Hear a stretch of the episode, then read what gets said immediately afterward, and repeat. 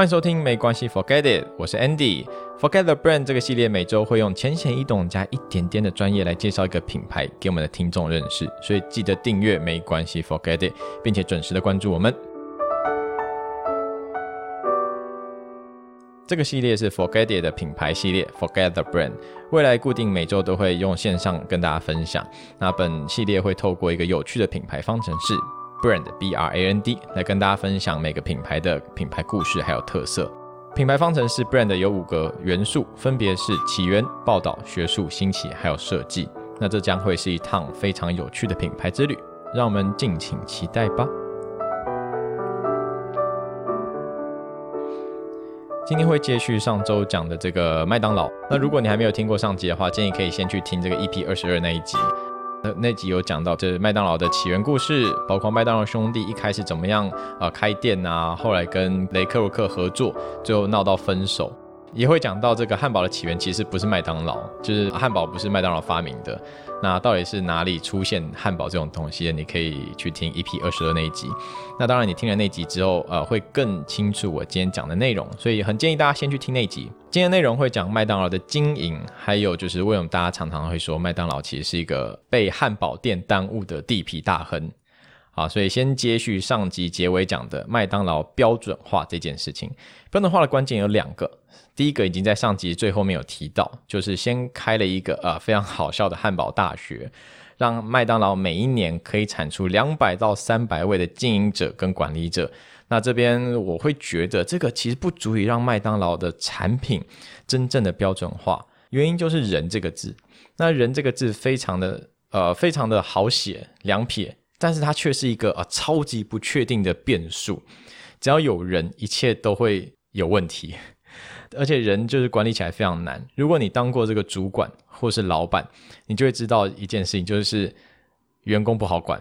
你就想一个例子，就是比如说啊，你叫这个员工去做这个 A、B、C 三件事情，那好的员工会去帮你把 A、B、C 这三件事情都完成。但是你会发现，有些员工他会先做 A，再做 B，再做 C。那这但是另外有一些员工，他会先完成 C，然后再做 A，再做 B。虽然这些好员工都帮你完成了这三件事，但是这三件事情完成的顺序如果不同的话，你会不会造成一些产品的品质误差或不稳定？我觉得很大的可能就会。那尤其在这个食品业，这更是差别就更大了。那更不要说这些人都是好员工哦。如果你还遇到一些很多蠢员工怎么办？他可能连 A、B、C 三件事都没办法好好完成。所以就把这件事情放在麦当劳里的厨房来讲。如果你要炸好一份薯条，有很多很多很多的关键因素。那比如说啊，油温的控制啊，比如说啊，炸的时间呐，那一次炸的量要拿多少啊，或是你这个放这个炸薯条的篮子啊，你撒盐的器具啊之类的，哇，这些东西都影响这个薯条好不好吃，这是一个非常关键的东西。但是你想一下，在一般的厨房里面。呃，刚刚讲那些条件是由谁来控制的？没错，就是这些可爱的厨房员工。但是每个人的技能还有经验都一样吗？我觉得应该不太一样吧。所以当每一个人的经验不同的时候，你会炸出来薯条的品质会一样吗？应该就差蛮多。所以麦当劳为了解决这件事情，他做一件事，就是不要请厨师。没错，你没有听错，就是不要请厨师。很多人觉得这是一件很白痴的事情。全球最大的连锁餐饮店居然可以在店里面不请厨师，没有任何一个厨师。但是你们回想一下，就是你们去麦当劳的这个用餐的记忆，你真的有在他那个半开放式的厨房看到任何一个厨师吗？没有诶。而且麦当劳，我相信麦当劳绝对不是因为就是他觉得请厨师很贵，请不起。你去看他开的这个应征条件，完全没有限定这个厨师的技能。不管你是博士毕业、硕士毕业、大学毕业、高中毕业、国中毕业，甚至你连小学都没毕业，都可以去麦当劳工作。只要你满这个法定年龄，就可以在麦当劳的厨房里面工作。所以你有没有发现，如果麦当劳把产品的品质与标准化的这个目标放在这些人身上的话，这个风险超级高。我相信博士毕业炸的薯条不见得会比小学毕业来的好吃。当然啊，这个品质有落差就不能标准化。你没办法标准化，你就没办法系统化。你没办法系统化，你就没办法开到这个把麦当劳开到全世界，做到规模化。所以真正的关键到底是什么？简单来说，就跟人一点关系都没有。因为刚刚讲的这个，只要有人就会有问题，只要有人他就会有自己的想法，你出来的产品可能就会跟着有问题。所以真正的关键就是所谓的设备，没错，就是设备。就举刚刚炸薯条这件例子来讲，真正关键不是炸薯条的人，而是炸薯条的设备，包括它其他的一些呃吧台的设备。所以麦当劳最厉害的就是从它炸薯条的机器，呃，生产汉堡的吧台，到这个肉饼加热的设备，到收银台，还有这个产品的包装原料都一样，这些都可以标准化。当我可以让这些生产产品标准化、简单化，甚至无脑化的时候，我做出来的产品基本上就可以就可以标准的最大化。所以我还是举炸薯条这个例子来说，不管今天是博士生还是小学毕业的员工，他们拿到同样一包的冷冻薯条，一样的薯条的量，每一包都长得一模一样哦，撕开来，然后倒到一个长宽高一模一样的金属篮子。然后再放到这个油温已经控制的这个薯条炸锅里面，然后按一下三分钟，然后哔哔哔，时间到哦，完全不用任何的厨艺，你薯条就炸好了。然后拿起来挂在一个每一家店都长得一样的这个沥油的台子上面，然后最后呢流沥干的差不多，你就倒到一个很大很大很大的撒盐的台子。我常常在想，这很奇怪。为什么撒盐这件事情，你不用那个大家常看到盐酥鸡那种三角铁盒来撒盐，不是很方便吗？为什么要用这么大一个吧台，然后撒下去之后，那个撒盐的设备，你要看看看到过，像一个像锤子的，拿起来这样晃一圈，诶，盐就撒好了，然后再用一个特制一模一样的三角铁铲子，然后把这个薯条纸盒撑开，然后一铲就是一包薯条铲出。所以这整个过程跟人的技能、厨艺、知识。还有你的学历都一点关系都没有，那却可以让一包薯条产出来。所以不管你是三星米其林大厨，还是被妈妈养坏连水饺都不会煮的妈宝，都可以炸出这种麦当劳薯条。这就是麦当劳产产品标准化的秘诀。没错，就是设备。再来，如果我要让每一家店都一样，我只要让这个设备都看起来很蠢，我就可以让每家店都一样。怎么说呢？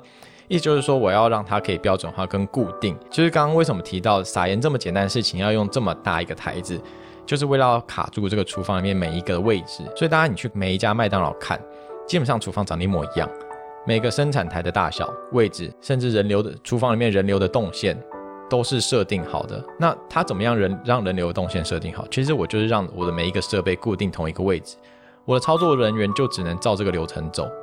当我操作人员只能照这个流程走的时候，产品就能标准化。在他要展店的时候，我新厨房装潢好，我只要把这个上过班的员工调过去那边，调去新厨房这里，他就可以马上直接的营业，他完全不用再训练，他马上可以上手。因为这些上过班的员工在他原本的那家店，厨房就是长这个样子。我换到一个新的店，哎，厨房还是长得一模一样，所有东西都在一模一样的地方。所以完全不用再做经过任何的训练，所以这其实就是所有连锁加盟店能够快速展店跟复制的秘密，那也是麦当劳可以在各个国家快速展店的原因。所以小总结一下，麦当劳虽然是呃这个全球最大连锁餐厅，但是它称霸的不是食物，它的汉堡不见得是最好吃的，而是它的系统化。而要做到系统化的关键就是你要先标准化。而最快能标准化的方式，就是让你的生产设备一致。